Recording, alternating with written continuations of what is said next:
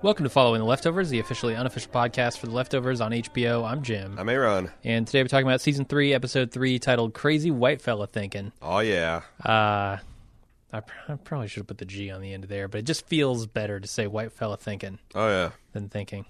Uh, what do you think of this episode? Uh, another another amazing episode with uh, amazing performances that uh, didn't have anything to do with the, the Kevin Jr. Christ story, really.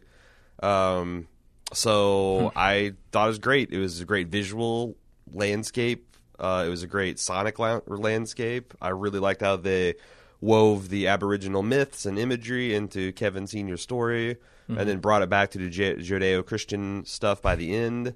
Uh, I laughed, I cried, I had a good time. How, what do you think? Uh, yeah, mostly on the same page. I I felt a little, I guess, empty after this episode. Like, really? not as if I had been drained, but if I had just been left wanting a little bit. what? What? How were you unfulfilled?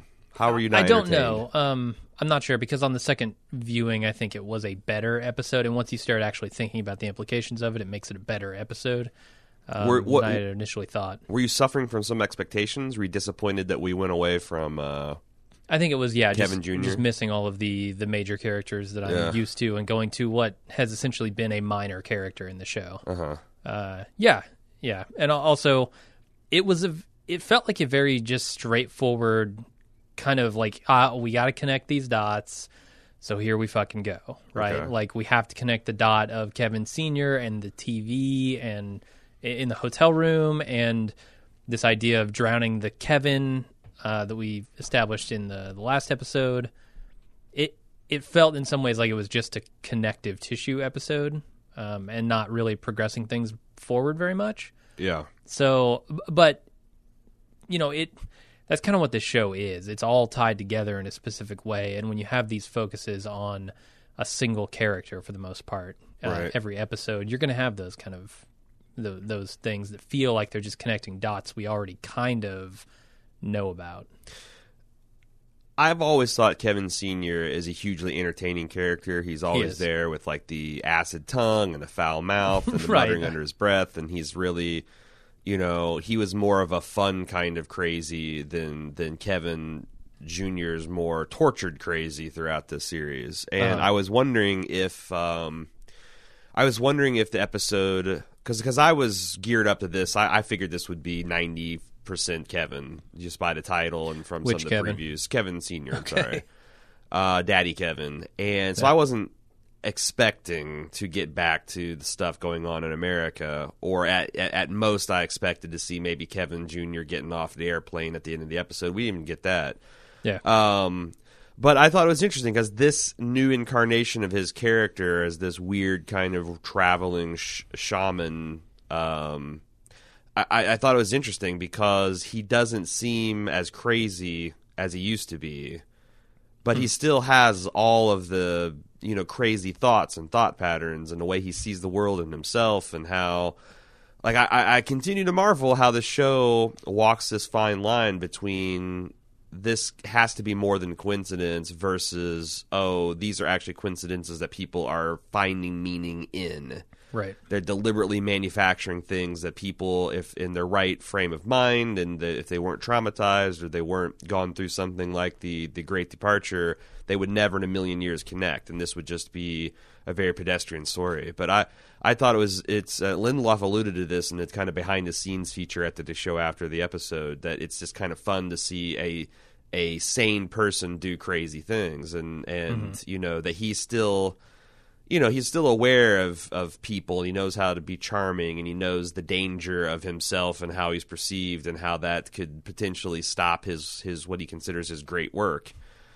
Um and there's a lot of sad and pathos to this too. Um like i the the thing that i don't really understand is his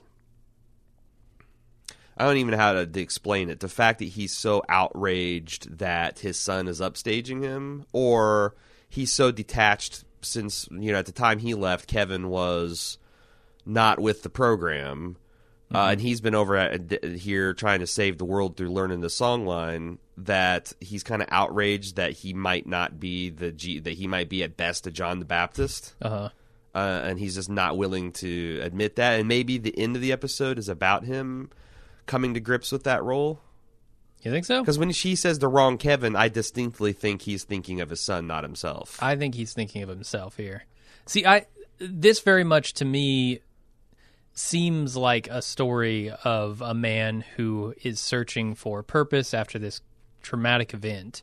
And- And this is what I love so much about it, right? You you touched on it like like we do every episode, which is the walk the walking of the line that it does between supernatural and real and how much people just tell themselves these stories and how much it's open to interpretation. I think he's interpreted all of these events as having some significance in his life when in fact he he is acting on on cues that he's manufacturing. yes. Um, you know, this idea that a tape from 1981 of Kevin and him at Niagara Falls would have any bearing on, you know, current day is a completely manufactured cue. yeah. It's it's he is he is so desperate in looking for his purpose. Right. That a That chicken is- pecks on a recorder, he plays a song of Right. him singing Itsy Bitsy Spider, and now he's going to save the world. Yeah, That's and the rain happens to stop during that tape. It- Right. yeah, it's absolutely Now, now, what's what's hilarious is in the world of the leftovers, it still might be true. Sure, because yeah. coincidentally, Absolutely. another flood might come and he might sing this thing. Right. And there's also like a lot of delicious irony, like you know Christopher Sunday pointing out, my song is in fact a rain song. It's Yeah, here to bring to bring the rain. And, oh, it's a matter of interpretation. That's this fucking story in a nutshell. and you also have it um, in parallel with this woman.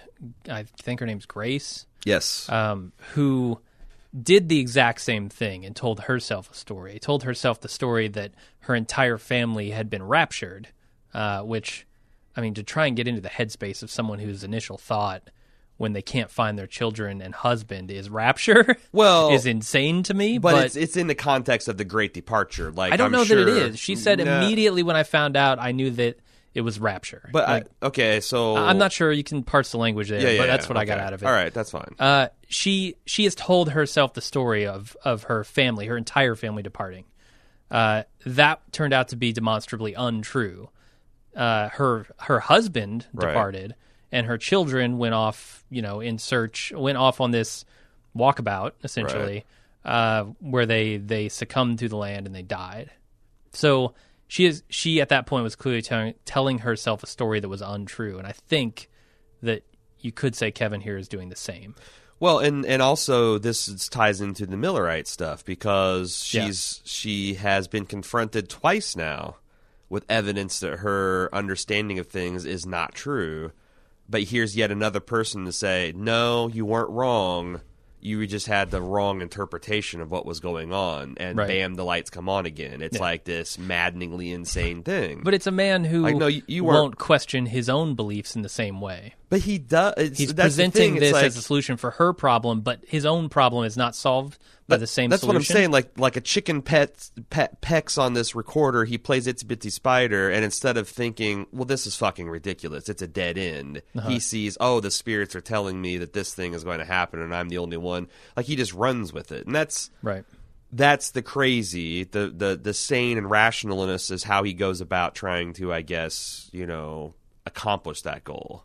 Like he's a highly functioning insane person, um, which is entertain, which is an entertaining thing. And also, as pointed out in some of the interviews I've been reading, that is essentially how any great religion starts. An eccentric person that probably has some kind of diagnosable disorder is outside of is, is is ostracized and put outside of society and then events around him retcon them into being this really wise spiritual person. And uh, you know that's my theory of like uh, you know we're all fucked if an asteroid hits on a date that some crazy person says the world's going to end. Like there's the end of Uh-huh. rationality you know that like you know muhammad jesus buddha um, all these people were just um, to the extent that they're based on any kind of histori- historical character at all were just people that you know were made great after the fact because events were reinterpreted and meanings that weren't there were were assigned to them. And you know of course that's my that's my opinion as a as a secular person.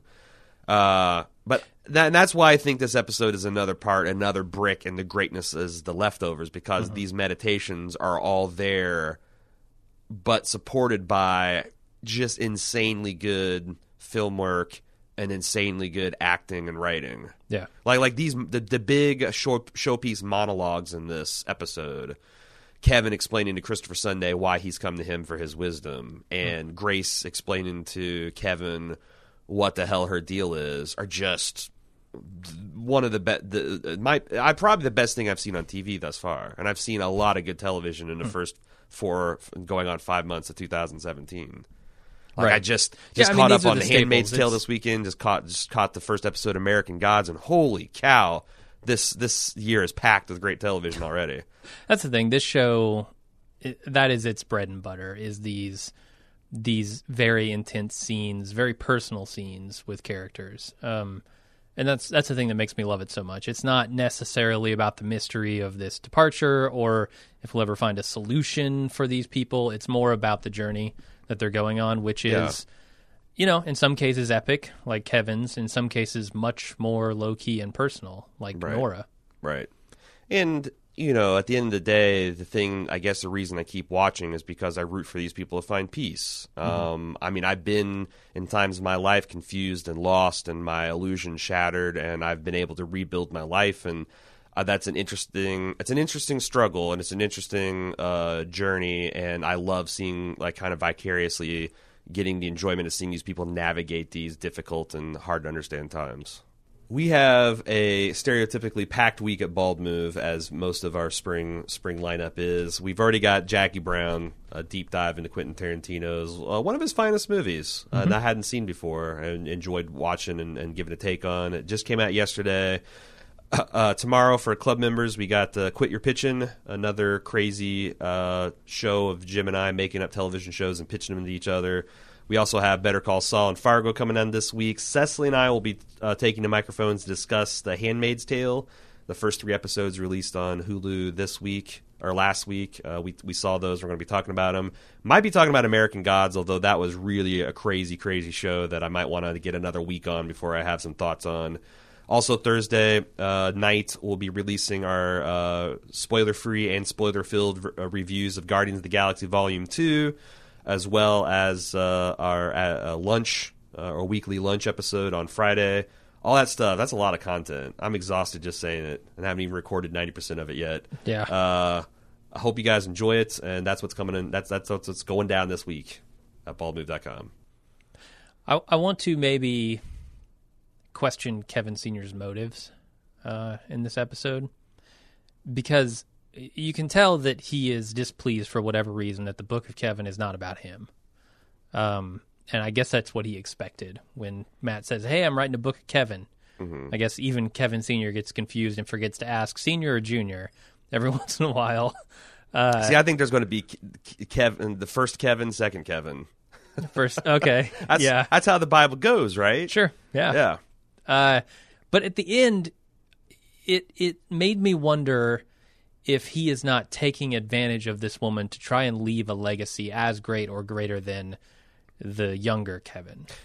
Well, that all hinges on your understanding of his enigmatic last line because I came away with that with him find I came with, with that him realizing and, and coming to peace with the fact that this story was about Kevin Jr. not Kevin Sr. You see that as a made doubling you down. like? What made you think that? I'm just curious. Not like Because none of Kevin's bullshit, Kevin Sr.'s bullshit, has anything to do with going to the land of the dead and giving people peace of mind about how their family is doing. That's Kevin Jr.'s story. And that's what mm-hmm. this woman is looking for. She's not looking for a person to save drowned ducks. She's not looking for a person to to sing a rainstorm away. Mm-hmm. She's looking for her missing piece of her soul. Now, you could be right, and Kevin's like that. You, you're actually looking for the wrong thing the thing that's going to build you the, the purpose that's going to animate your life now is going to be helping me you could be right about that but i think what he's coming to and like that that kind of the wistful smile at the end is realizing that oh no i am the john the baptist in this story there is uh, someone greater coming that i'm preparing the way for and when he finds out, you know, like at, he's so resistant about Kevin coming to Australia. Kevin is now coming to Australia, whether he wants to or not. And I think that's going to be he's going to wrap that into his visionary quest. And yeah, so Let me ask you this: Do you think that there's any possibility this story is heading toward a confrontation between the Kevins? One, Well- one where Kevin Senior desperately wants to be the quote unquote chosen one here, uh, and where Kevin Junior actually is, and and perhaps Kevin Junior's struggle all along is not you know some uh, supernatural journey. Maybe it's just n- not quite a metaphor, but but a journey to kind of overcome his crazy father's shadow, essentially. Well, it's interesting because you know there's lots of Christ Antichrist arguments to be had, Yeah. um, and you know uh, good and evil, and we talked about that with uh, Nora. You know how Nora is. Uh, I, I feel like Nora feels more like an Antichrist or more of a uh, a demonic figure. Um, Uh-huh. I, I like I like Nora quite a bit. I'm just saying that like um, just in the show's language, it seems like that's more of a fit for her. Um, but yeah, I could see that. I don't think that's what's. I don't. It doesn't feel like that's where the story's going. But I wouldn't be shocked or like outraged if that's because because clearly there's going to be some kind of.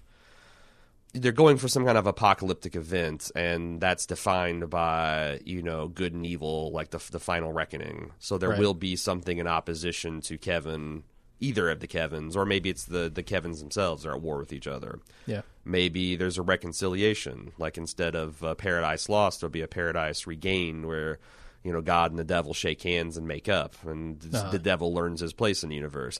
I, I, I don't know. Yeah, I, I guess what got me on that track is the idea that God is kind of trying to thwart him, or that's how Kevin perceives it anyway. Yeah. Um, you know, shouting to the heavens, "You can't stop me, asshole!" right? Uh, and then it starts raining, which he takes as a sign that you know he's God's on his side now. But then he realizes, "Oops, it's actually taken out the tape recorder, which is my only link to the path." Yeah, it's a blessing and curse all in one. Right. So I I don't know. Certainly Kevin Senior would never view himself as the opposition to, you know, whatever God's will would be here though. Right. Well, and that's you know we open up with this flashback to the day of departure where it's just looking at Kevin Senior's back as the chief of police of Mapleton. He's observing all the carnage that's happened when you know two percent of humanity is just evaporated, uh, which I thought was oddly similar to what we've seen at the end of season one and the end of season two. Like it's Yeah. much more chaotic than I uh, originally would have thought that that impact would have. Like, but it's hard to say. Like that's such a shocking offense to reason mm-hmm. that who knows what the hell people would do. So, but but immediately by his own admission and by you know, I'm I'm assuming that the camera is not lying to us. Like as he's surveying, he hears his first voice Right.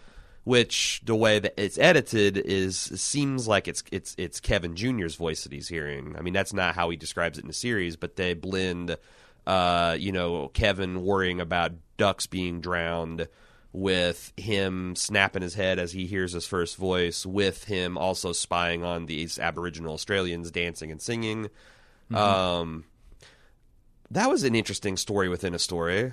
This guy's this guy is committing the crime of photograph uh, photographing these sacred Australian rites Uh, as the filmmakers are filming what I presume like like I don't know maybe these village elders are doing a um, a, a mock version of it to preserve their secrets. Uh-huh. But it wasn't. what- Did, did that seem? Did that seem weird to you? The drama within the drama, that's that's interesting. Uh I hadn't thought about it. right?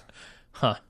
It kind of reminded me of the story of uh, there's a location scout for Breaking uh, Breaking Bad, and they talked about like negotiating with the tribal elders to get onto the To'hajiilee Reserve and to film in some of these sacred areas. And uh, a question we asked him because we were interviewing him is like, you know, how did you, you know, what, how did you work out the permission to get that? And he he didn't answer. He just made the universal sign of money, rubbing his fingers together. Uh It's like that seems like okay, yeah. If you pay enough money, there that's the the, the respect has been paid.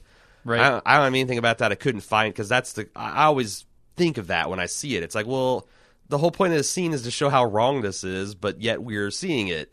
right. So what the fuck? Yeah, uh, and it might just be something that's completely staged, you know. Mm-hmm. just a patch of land that isn't sacred. They put up a sign. They do some random dance and song. Right. It's not one of their sacred song lines. Right. It's just one of you know. Just like it's dinner time. This Yeah, is our like, dance like, and like song. we have sacred songs and gospels, and we also have the boogie woogie. You know. right, right. yeah, I got down a rabbit hole listening to like Aboriginal rock bands. It, Yeah, and if- you like search for like songline stuff on YouTube, you can literally spend hours and hours just watching like Yeah. s- stuff, stuff of, of various qualities and seriousness and journalistic and historical merit. Um, yeah, so maybe we should continue along the the, Well, the part of my outline that I label the Kevin, the book of Kevin Okay. Senior. Bef- 'Cause if I you- think there are two books here. Okay. Uh, before I, because since we're talking about the opening, I want to I want to also Yeah. point out as we go uh, some flaws in Kevin Senior's thinking, um, because he's listening to this part of this tape about Kevin worrying about these ducks drowning.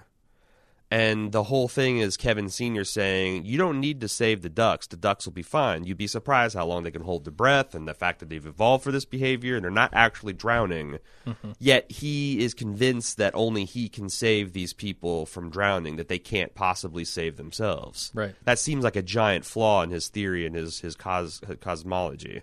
I just want to point that Yeah. out. No, I mean it's all of these interpretations are based on bias. Um, you know, this woman's children die because of her bias, uh, or potentially because die because of her bias.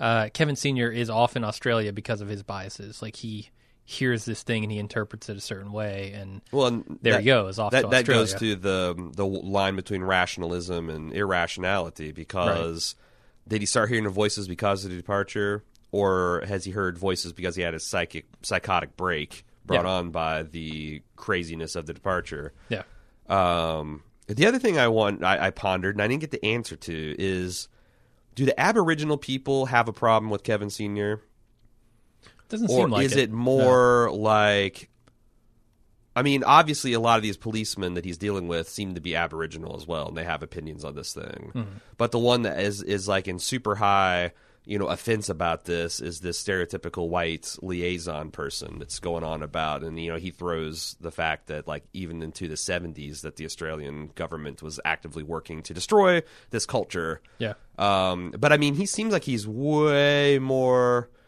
embedded into this culture and knowledgeable uh, knowledgeable about it. And Christopher Sunday didn't seem to be particularly offended by any of his line of questioning, and he was either bemused or interested by it all. I I, I wondered that. It's like. Uh, is he really being a menace to these Aboriginal societies, or is this more kind of a trumped up concern trolling by the white people of Australia? yeah. It doesn't seem to me that he is is feared or or you know looked down upon by the Aboriginals themselves. Yeah. Um, and, and I guess like, it, how much do you believe what he's saying about? Oh, I'm a initiated, fully initiated Yamajaran or whatever. I- uh, I don't know because he's clearly free with telling whatever lies that serve in his ultimate mission. So and I also picture a scenario in which he has done the rituals himself to make himself uh, Uh-huh. right, a respected yeah. elder Yeah, of the community. I but spied on their coming of age ceremony. I performed it on myself, so we're good. We're right, all cool. right. You know, like yeah, that's uh, but but you know, if he's Just that down with the culture. elders, then why isn't he down there singing and dancing with them? Why is he having to spy using you know spy gear Yeah, uh, special microphones and whatnot to, to get this stuff. Um, I don't know. It's great, and the fact that uh, I guess it's all a matter of interpretation, man. yeah. So anyway, you have a you have an outline. Oh, a rough one. I just was going to talk about Kevin Senior's journey so far. Okay. Um, which, you know, that we see a good chunk of here in this episode. Um, you know, he's watching this carnage ensue in the streets on the day he starts hearing voices, uh, which is the day of departure. And, um, you know, he kind of follows those voices via stuff we've already seen uh, in a lot of cases to Australia, where it dead ends, and this guy in the red headband gives him God's tongue, Yeah, uh, which is a apparently a hallucinogenic. He trips. He sees a chicken on the TV. I thought it was interesting that he does not see Kevin on the TV, or if he did, he certainly doesn't remember it. but everything else was the same. he's seeing like we when we go back and look at his uh, transmission into the international hotel. Uh, he's got a smol- he's got a bed on fire. He's got aborigines dancing, which he could be his interpretation of the hippies, you know, dancing beside him. And Yep. he's talking to Kevin, and it's also, um, I I wondered if that was thematic because he sees Kevin as a coward at that point. Like at, at that point in his journey, he sees Kevin as someone who's trying to run away from his purpose, who's trying to ignore the voices, and is not giving in to this purpose that's being thrust upon him. So Yeah. he would metaphysically interpret seeing Kevin as a chicken. Now, on the other hand, if you don't believe that there's supernatural things happening, then this is just all a coincidental coincidental dream imagery that they shared. Now, now that's the thing. Like this, this seems very hard for me to explain. Yeah. Um, because, like I said last week, like it seems like if if both of these people under completely separate instances had some kind of shared dream imagery, that would be pretty concrete. But then I started thinking, like even this morning, like if I came into the office and you told me you had a dream, and I, by coincidence, had the exact same dream, like we dreamed about something, I don't know, and I, I'm trying to think of like what, how crazy it could be.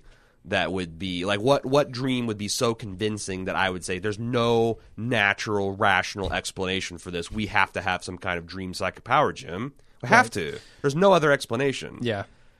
I don't. I can't think of any. So why am I? There so, not there isn't a single dream that would do and that and see that this is the fuck. I, I've I've kind of resolved that I'm going to res, I'm going to hold on to my rationalism in in in the leftovers universe. But the show is really challenging me because Mm-hmm. it's possible for them to have this kind of shared, especially since you know Kevin saw his dad, his dad saw a chicken.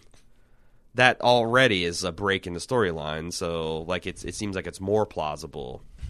Yeah, I mean, an alternate explanation could be, and there's nothing to really support this other than Kevin's knowledge that his dad went to Australia. Right. Perhaps he has some knowledge of the Aboriginal culture there, g- potentially given to him by his father at some point along the way. Right. And he's just envisioning what his father would be experiencing Right. in there.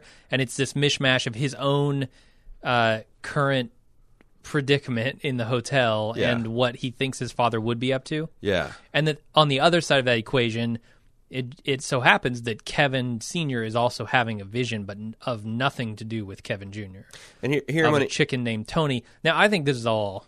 I think this is all part of a vision. I don't. I don't know that Kevin Senior is actually talking to Kevin Junior. well, yeah. Um, or that he ever goes to visit a chicken named Tony. Right, the powerful hallucinogenic really, Right. really paced over a lot of this rough road. I think at some point he gets it in his head that this tape, like during his trip, he gets Sure, this yeah. chicken thing, and in his head when he comes out of the trip is the tape is the key. Yes, and the other thing that's interesting is every time they play a clip of this tape, it feels like, except for the itsy bitsy spider, which just seems like a non sequitur that he's assigned a significance to, it seems like these snippets are disproving or should be a cautionary tale. Like when he's Yeah. talking about the assassination attempt on Reagan, and he's talking about Taxi Driver and comparing the two with the actual real life assassin, and Kevin Jr. is trying to understand, well, why would this guy do this? What is his? And he's like, at the end, like, because he's just he's just crazy, Kevin. Yeah. That's what happens, and the president's going to be okay, and we shouldn't worry about this. Mm-hmm.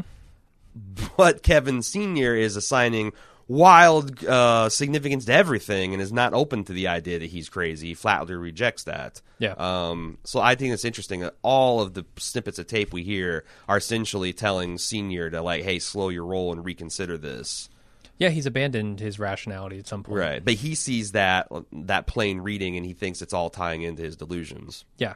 And then Grace at the end does the same thing, right? Like you can see on her face that when he says you just got the wrong Kevin, that's something that is inspiring to her. Um, despite the evidence that she should be thinking about, which is I did this once and I fell in I did this twice now. Yeah. And both times it's been false. I'm going to go for a third. Well, I mean that's That's- that's the definition of crazy. What we saw in the opening of the season, though. Right. Yeah, absolutely. In fact, there's more than a little physical resemblance between that Millerite woman and Grace. I think. Okay. Um, certainly thematic, but I think physically they, they look a lot the same too. Totally, and they're just juxtaposing, you know, uh, specifically with the Millerites and and Grace here, the idea of someone who is willing to go along with these ideas for whatever reason, maybe desperation, um, looking for hope, purpose, and someone who isn't. Hmm. Uh, can we talk about the Nat Geo article? Okay. So this is a storied National Geographic article. It's gone throughout the different seasons of The Leftovers, and if you didn't know, um, this was actually part of uh, their alternate reality kind of game that marketing plays. Like some of the, uh, if you signed up for this ma- uh, Leftovers mailing list in season one, one of the care pack- packages you got was um, an, a, a reproduction of this uh, May 1972 issue of National Geo. Uh, the cover stories were Yellowstone's 100th birthday party, uh, Cairo, troubled capital of the Arab world, which had a lesser fulfillment uh, when Kevin uh, kidnapped um, uh, the Patty, and the, place he took her to is Cairo, New York, to do his uh, his murder of her. Uh, there's a story about it living in a vi- Japanese village. There's an under a spider that lives underwater, talking about the the the spider that builds an elaborate nest that it fills with uh, a bubble of oxygen, and it actually lives underwater. It's incredible. Uh, and then a story about the excavations in uh, Thera solving the riddle of the Minoans, which is a sea people that disappeared without a trace from the historical record. Um, a lot of these have, you know, have, have had a little bit of fulfillment in, in leftovers history. Uh, the one that I guess I'm interested in talking about now is the spider that lives underwater. That seems like it has the most chance of having a connection to this season since there's a lot of great flood imagery um, introduced. Um, I mean, if you weren't paying attention to the previews, certainly this episode introduced you to that concept. Um, now, what I don't know is why did he rip the first page of the Book of Kevin off and put the hundred dollar bill that Matt sent him and fold it up into a bookmark? Uh, I don't know. Not sure. I mean, that's the thing. I also don't. The corresponding question is, what did Kevin write on the page as he was dying?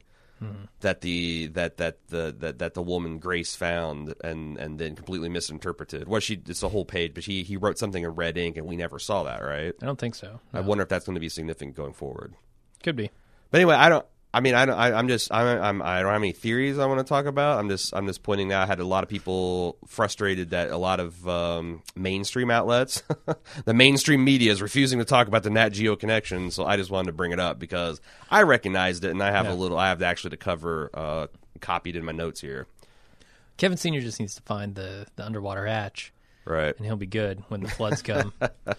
uh, the other thing about the National Geographic, May 1972, is about eight years from 1981, uh, or it's nine years, but Kevin Jr. could conceivably be eight years old at some point during that year. Okay. If he were born in late 81 or, or late 82 and you mean seventy two? 72, sorry. And then it was early 81 when they were taking their trip. Mm-hmm. What does uh, eight like have to perhaps do with May. anything? If this Uh, was a that's how- seven year gap, how I would old- be. That's I'd- how old he is in the tapes, I think. Yeah, yeah, yeah. Yeah. Okay. So does Oh, so I does it have the 1972 National Geographic birth. does have any it's it's the new birth of Christ, right? right to Kevin himself, That's Kevin Jr. be uh, uh, AK BK. okay, after It's it's about it's about it's about time to have a new epoch, right? We, Yeah. we've been going on two thousand years of this. yeah, it's We need, I'm ready. Yeah, I'm I'm ready for an AK type of life after Kevin. Yeah. Um, I right. don't know what the significance there is other than to say it could be potentially Kevin's birth year and month, Kevin Yep. Jr. One of the rules of this podcast: we don't theorize except for when we do. Uh, we just Oh, I'm not crafting out. a theory. No, we're just, just pointing, pointing it out. out. Yeah. we're just provide we're just providing information. Yeah. That it's it's just information, everybody. Um, so, Cap, what did you think about? I mean, I, and the other thing that this establishes this entire episode in from the perspective of the entire series is a flashback from the previous episode. We're actually going back several weeks and seeing what Senior has been doing since we've resumed keeping tabs of people in the leftovers. Uh, when we know that because Mary is quite angry with Matt, but she hasn't taken off yet. Yeah. Um, and I thought that was that was interesting, kind of in how in denial Matt was about their relationship Yeah. and how just not on the same page. And it also gives a little bit more illumination on Mary's side because if Kevin has been in constant contact with Matt, I mean, even if you don't want to believe that Matt's crazy, like it's hard to not think that Kevin is crazy. Oh, I think Matt's just as crazy as it gets. Like Yeah. Matt here's a guy. But I understand why he's crazy. Like if I, I, I don't think my rational mind would have withstood the things that he lived through.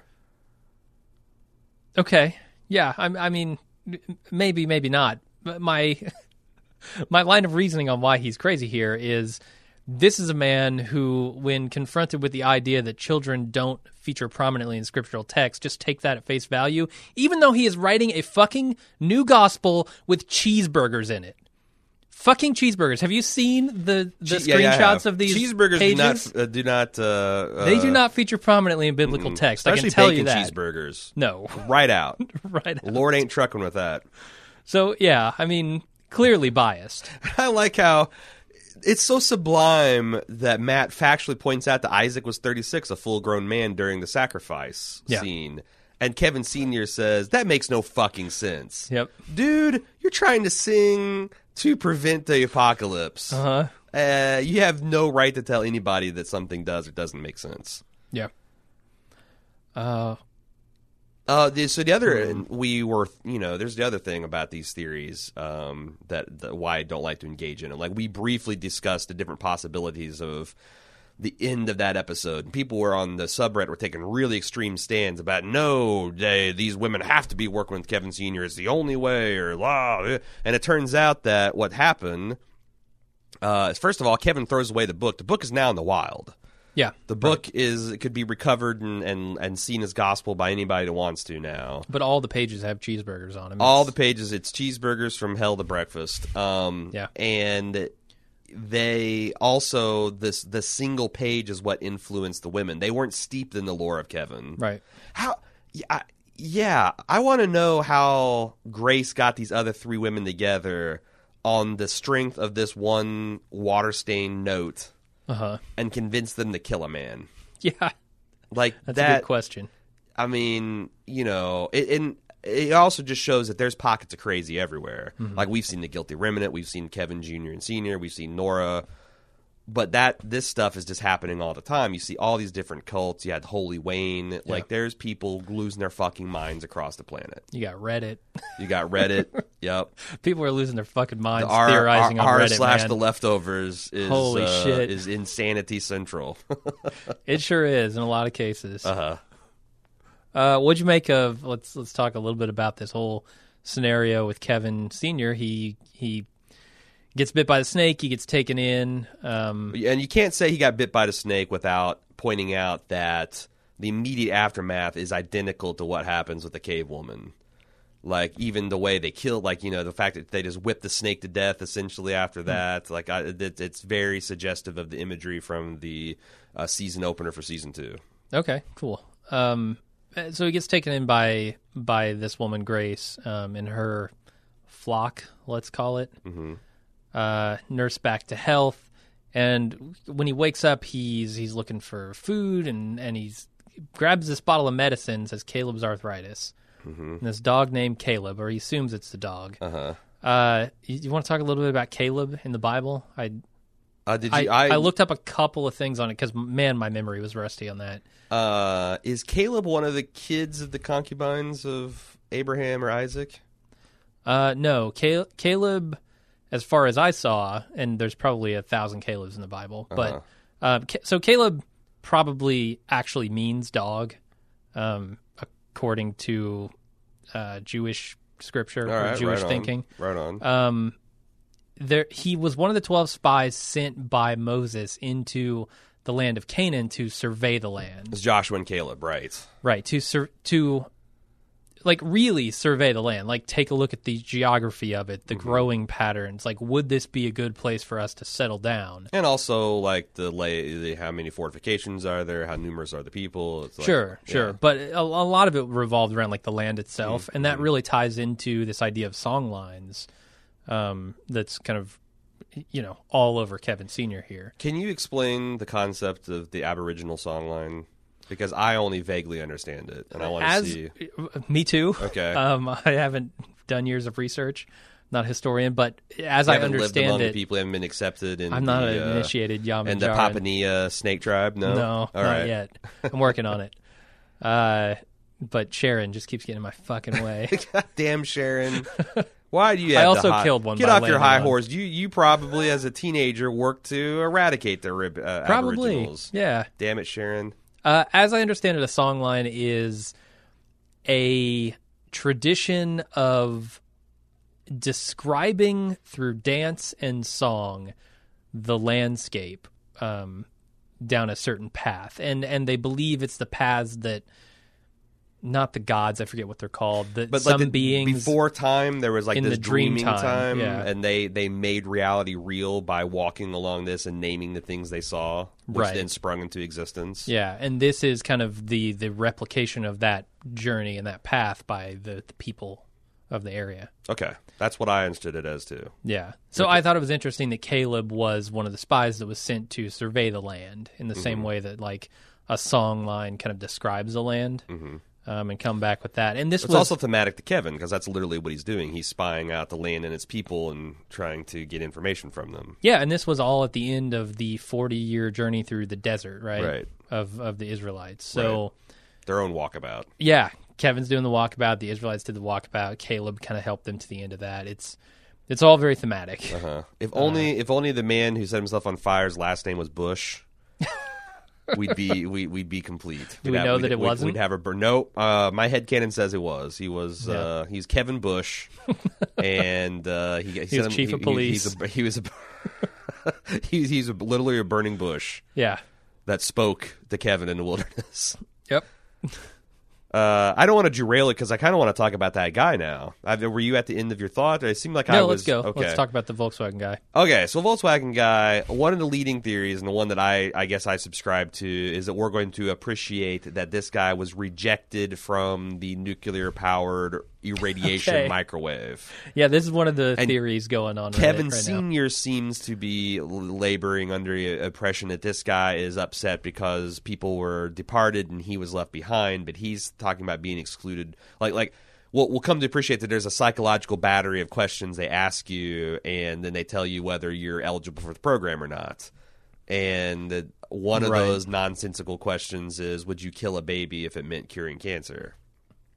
What what would the purpose of the questions be? beats the fuck out of me. That's the flaw in the ointment because I don't know if it's a scam. Right. The only question is, does your check clear?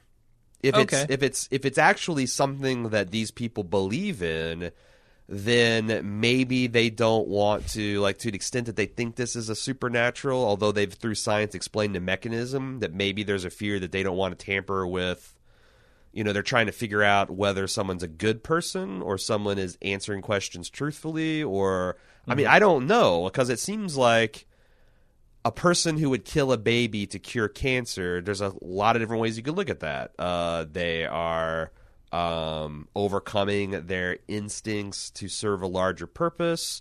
Uh, they are credible uh, you know, they're, they're essentially the same kind of like Milgram prison experiment or Stanford prison experiment that like they're willing to do something on the promise of an uncertain reward, and that's crazy. Like I, I, I don't know, I don't know. Yeah. But I do like that theory that he's distraught that he thought he was going to rejoin his loved ones on the other side, and this, and the, the the microwave people said no. Yeah. I, I kind of like it too, even though I don't think it's strongly supported at all No. um, currently, but it may be later. Let me let me propose Who else? this. Because who would else? Yeah, I'm interested in other theories about who the they would be that would be asking. It could be that the Australians, um, because because Nora asks a lot of weird ass questions in her. Like we've seen her ask a bunch of in her Department of Sudden Departure investigations. Yep. Uh, do you think there's an Australian version, and that's one of the questions they ask for whatever reason?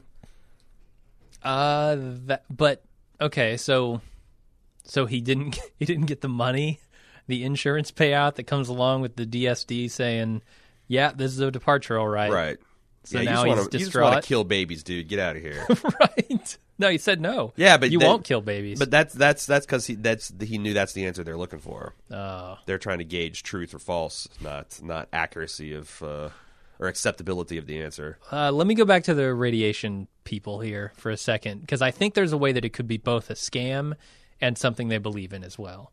Uh, A lot of cults, a lot of cults uh, have dual purpose that way. Yeah, well, let's say, let's say that they're trying to recreate, like, start society again, right? In the same way that like Kevin is trying. Kevin Senior. That's what says, he said yesterday when he's leaving Australia. He's going to restart the world. Right.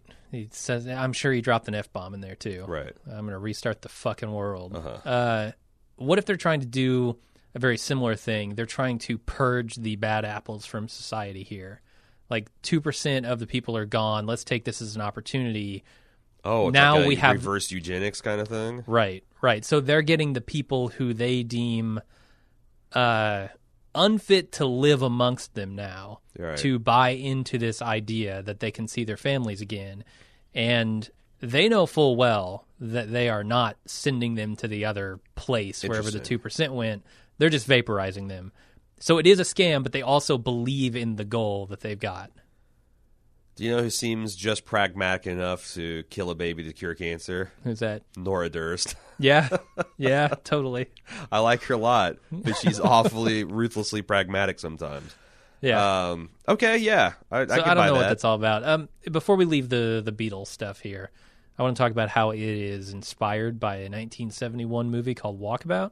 Okay, I hear I've heard this? I've I've heard Walkabout mentioned several times, but I did not dig dig into. I did not pull that particular thread this week. So I, there are a lot of Damonisms throughout this episode and throughout Mm-hmm. the show and Lost and stuff.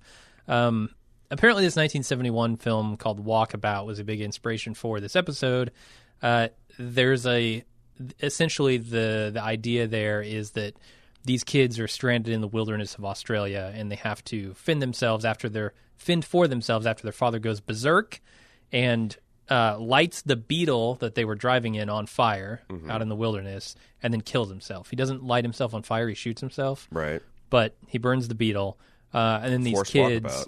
yeah, go on a walkabout and meet meet with Aboriginal kids and tribes, and then eventually make it out. Because the other, the walkabout, as I understand it, is like a rite of passage for Aboriginals. It's like something Uh-huh. they do to go from childhood to adulthood, Mm-hmm. uh, and it's got a, like a spiritual significance that's kind of been co-opted to mean a lot of different things. Also, um, I watched enough Lost to know it was also a really good episode of Lost, Yeah, where we discover why Locke there was in Australia yeah, and what he was trying to do, and he got uh, he got rejected from his walkabout because he can't walk about in a wheelchair. Yeah. It's unfortunate. The Uh, Outback is not ADA compliant. Not at all. it doesn't have ramps, uh, Nope. handholds, anything like that. but that's kind of what I'm getting at with you know Damonisms. Like Uh-huh. another thing Oh. that people were noticing, Yeah. uh, is these symbols Uh-huh. um, that are painted on the outside of, I guess, this Aboriginal. Christopher Community Sunday's center. house, or like, or, I forget where the symbol was seen. But Yeah, yeah, but it, it's basically a red dot surrounded by white and blue rings with a, another ring of kind of dots on the outside of it. Uh-huh. And people are realizing, oh, okay, we've seen that in a couple places before. Back in Lost, that's actually the logo of the Oceanic Airlines. Yep. Um, and they also kind of tracked it down to Tom, Tommy, and Christine's Yeah. foreheads. The, dot the, the forehead dot people. I can't, what's their actual name? I don't remember, Bullseye. but they, they painted that on their foreheads to kind of escape the Right. Because when, when they were being that, hunted. that's another competing. There's the barefoot people. There's and then the there's the people that paint the bullseyes on their heads. right. And then there's a guilty remnant. There's there's lots of postmodern cults in this world. Yeah, and the, the reason I, I call it a Damonism is because clearly uh, Damon Lindelof is both, you know, now and back when Lost was on, he was some, seemingly obsessed with this Aboriginal culture, or or it was fresh on his mind at, at both of those points because this is an Aboriginal uh, symbol, I guess, and I don't know what it means exactly. Right, and this is a new thought because I, I can see why he's be obsessed because there are a lot of statements that put forth the argument that Aboriginal culture is literally the oldest culture in the world. Right. Previously to discovering that, I considered the Egyptian culture old because, like you know, ten thousand years. You've got people building pyramids and having a written s- form of communication, and that's fucking mind blowing. Uh, and then you think that, like, oh, actually, in this isolated little subcontinent, uh, there's a culture that stayed in stasis for fifty thousand years. That that beggars the imagination Yeah. It really like you can't conceive of that amount vast amount of time Mm-hmm. uh, of of traditions and you know genetic purity and like all this it's it's incredible and it's unfortunate that uh it seems like we uh as the as as the as the white men and women have uh, did a lot of work to destroying that um hmm, what are you going to do I don't know.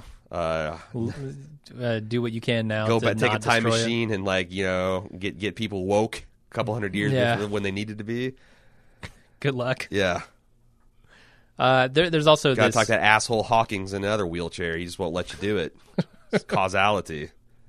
it's all because Arrow- all 'cause He's they he wouldn't just- let him go on the walkabout. Yeah, exactly. He's like all this times arrow bullshit is really just he just he's pissed that he won't let him walk about. Yep. Uh, the the other thing I want to talk about here briefly is I, I don't know if, if it's even an Easter egg, but he he notices this snake picture and calls it Papunya, Uh huh. I think. Um, apparently that's a small Aboriginal colony about um of about a hun- 300 people who live on restricted land in Australia. Uh huh. Uh, you know, sacred sacred land. Uh-huh. Uh, and I found out it's the closest town to the Australian pole of inaccessibility. Do you know what that is? Uh, that is the furthest you can get on land from a human settlement. Uh, from the coast. Like okay, from okay. from being able several to get off different the points of inaccessibility. Like there's a part in the Pacific Ocean. that's literally the furthest you can get away from any landmass. Right, and- right. yeah, so this is kind of the inverse of that, Yeah, which yeah. is um, the furthest you can get away from the coast. This is the the closest town to it. interesting. Yeah. Um, I I don't know what that says, especially when you think of like these sort of poles, this axis mundi yeah, that I was about to. I was like, about to talk about the Axis Mundi there's and how like thematic. I wouldn't surprise me if it's later revealed that every point on this song line is an Axis Mundi. Uh huh. and Kevin's going to visit them all and drown at each one, and then that's going to unlock the seven seals of the apocalypse, Oh, and boy. then the locust with the fucking human heads and rainbow wings and scorpion tails are going to come. Who knows? Uh-huh. Who knows? That'll be fun. Yeah. Um, can we talk? I want to. I want to talk about Kevin's motivations because is it possible that Kevin Senior part of this his his and his antipathy towards Kevin Jr. is because previous to the departure he had this end of life kind of existential crisis that his son was about to surp- surpass him or supplant him. Like you know, he's getting old. He's about to retire. Kevin is young, and he's a son, and he's Yeah. in the police, uh, and and like all his life is over, and Kevin's is begin. You know, I I wonder if there's a little bit of that that then the departure just, you know, took that and added a whole bunch of crazy to. Yeah, I, I could see him saying, "I need to distinguish myself in some way that isn't Right. replicable by someone else." Like yeah. Kevin usurped his even his job, right? Kevin Jr. Right. He served Senior's job, so he might be out there thinking, if I can become the person who stops the flood, yeah. uh, seven years from now, maybe I can I can distinguish myself in that way, Right. and no one will ever be able to follow me. So I can see that. can we talk about Christopher Sunday? Yeah, He's literally the last person. He's the last living person that knows this last bit Shame on him. Shame on you, fucking Christopher Sunday, for not teaching anybody else your song. Maybe song. the kids didn't give a shit. They got Too bad. Those fuckers are going to sit down and they're going to learn it. You're going to eat your your your songline vegetables. Yeah, look, kids, I'm 97 years old. Yeah. I, I've been baking in the sun for 90 years. Right. I'm going to teach you this fucking song before I die because it That's might where you're happen wrong. tomorrow. Christopher Sunday's just thirty. He's thirty six years old. That's what that's what the Outback does to you, man. Brutal. Not having air conditioning in Outback, it's just it's like a, you're a fucking human raisin. Yeah. Uh, Yeah. But I mean, there's a lot of ways to look at this. Number one, he kills the last person alive, so Yeah. that means that humanity's screwed, or maybe you know Kevin Senior's wrong. The other thing is, and why I think it's it's um, he is actually coming around the Kevin Junior. His story is that Kevin Jr. might have the key to him being able to accomplish his quest because he can send Kevin to the International Hotel, make contact with Christopher Sunday, learn his song. Uh, the joke's on Senior because when he comes back, it's just going to be a Simon and Garfunkel number. right. that's that's Chris Chris's last joke on the world. Yep. Okay, um, I'm not sure how much we've got left to talk about. Um, I want to talk about Kevin, um, you know, getting bit, and one of the four, the four horsemen in the apocalypse finds him at this Christian shrine that we later find out is the site of her children's death. Um, and he goes and he wakes up, and this woman has built this chapel in the middle of the outback, and there's uh, these people that are building this boat. Uh, and he goes, "Yes, of course, because of the flood." And by their reactions, I couldn't quite tell if they were confused because he's just spouting nonsense, or if they're confused because he's talking about the same thing that they're you know that that Grace is talking about, and they seem to be her acolytes or whatever. Do you have any reading on this building of a boat in the middle of the outback that has no water? No water. Yeah, um, Like if they're building this on the coast, I'd be like, okay, you guys could just be taking this for a pleasure cruise, or you're going to go shrimp boating or fish boating or whatever. But yeah, I don't know what the page that they found says exactly. uh-huh. Uh, it seems like it's the cliff notes because she had a Right. remarkably full understanding of Kevin's life. He's a police chief, and Yeah. he dies, and he can come back, and he he, can loves cheeseburgers. He likes, Uh, ch- yep, I, I don't know enough on the background of these people, right? Like, right, you know, at some point she has these Judeo-Christian ideas because she assumes rapture, right. um, which is you know that's where the those ideas it exist. seems like they're missionaries, maybe, except for Okay. she. Does she, she sounded Australian to me. yeah, I imagine there's Yeah, Australian missionaries in the outback, I guess, and they Mm-hmm. uh, one of the their most recent adoption was an Aboriginal boy, uh huh, which I thought was interesting. Uh, in that scrapbook, there was a fragment of the Bible that was Isaiah chapters 41 and 42, which I did some research on, and it's essentially the that the the Lord promising Israel that you're still my chosen people, and I know we've been through some shit.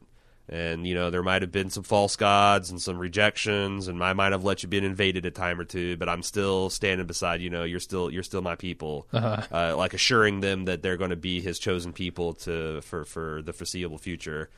Um, so I could see that being a comfort to someone who had lost the, you know, like like uh, you know, this Sure. promise that God's not abandoned you, even though that present circumstances might seem precarious or or or, or, or uh, conducive to being faithless. Um, but I didn't. Uh, I, I didn't, and also the answer to the question of why the hell you would have an execution machine at the side of your pond. uh huh. It's just a teeter totter for fun. It is, yeah. in, in simpler days.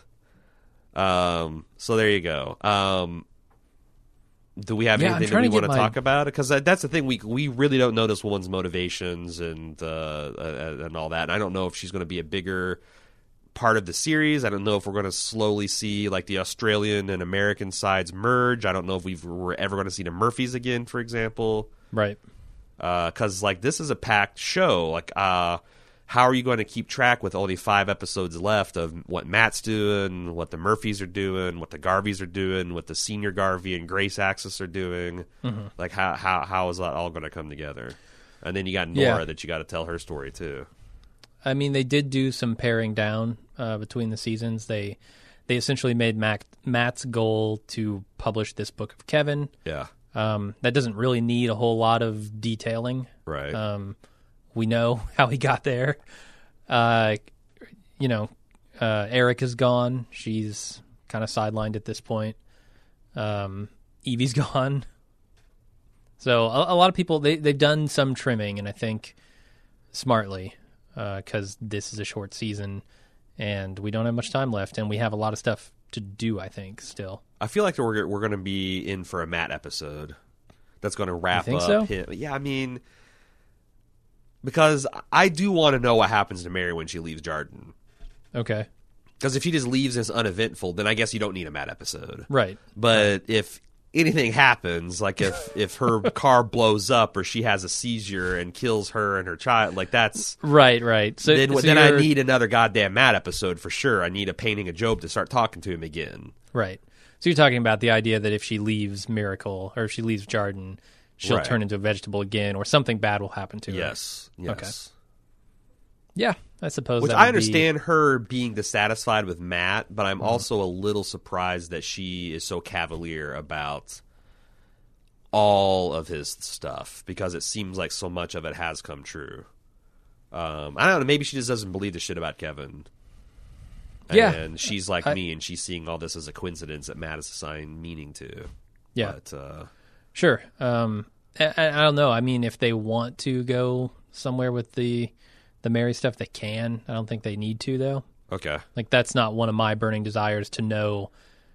You know, is Mary tied to Jarden forever? Well, I, I mean, I don't. I guess I yeah I uh, I'm only interested in her as it relates to the metaphysics of the leftovers because like again, if she Okay. leaves, then I think that's a big blow to the show's metaphysics.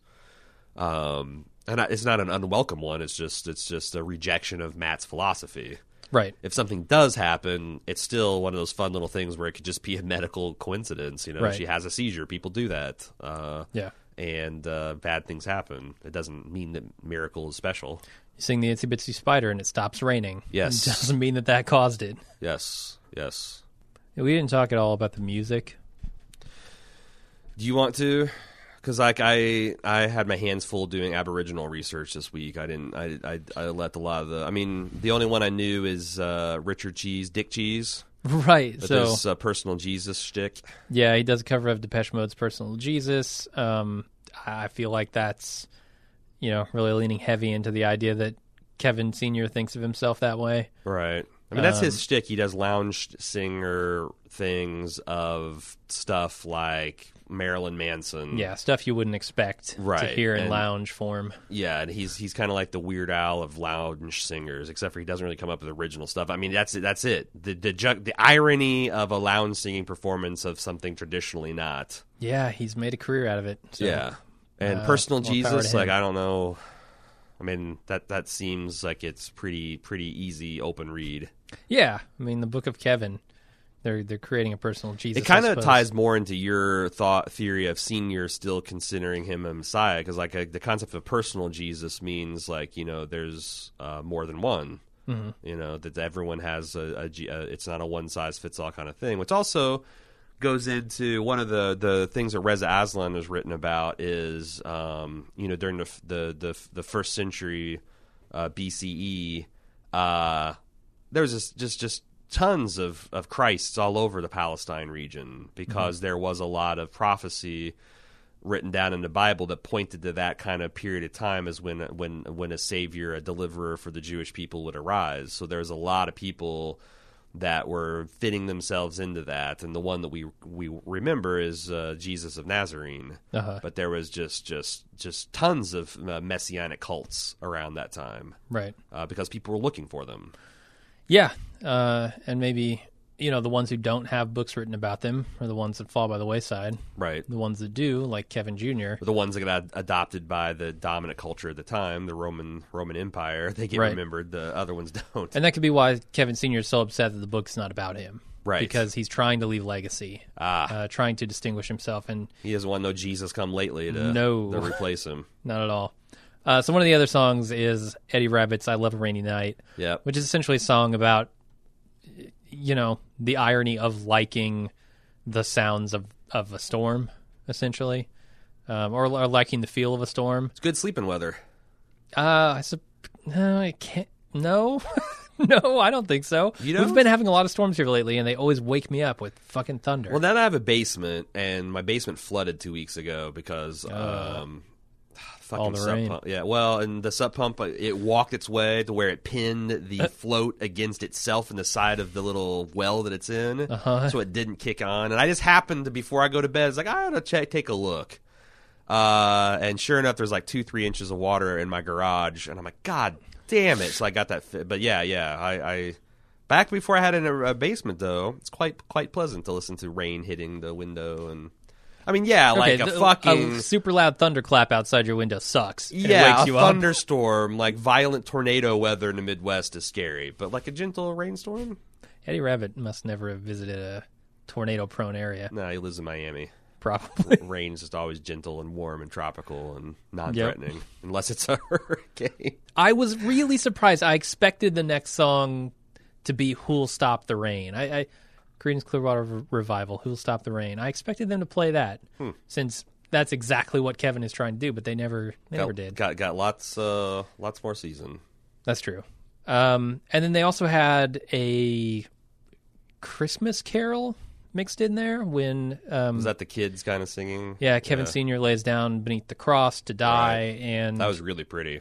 yeah, it's called Little Little Jesus Sweetly Sweetly Sleep. Jesus, I can't say it. Uh, I don't know what it means. It's essentially like It's another thing that points Christ imagery towards Kevin Senior.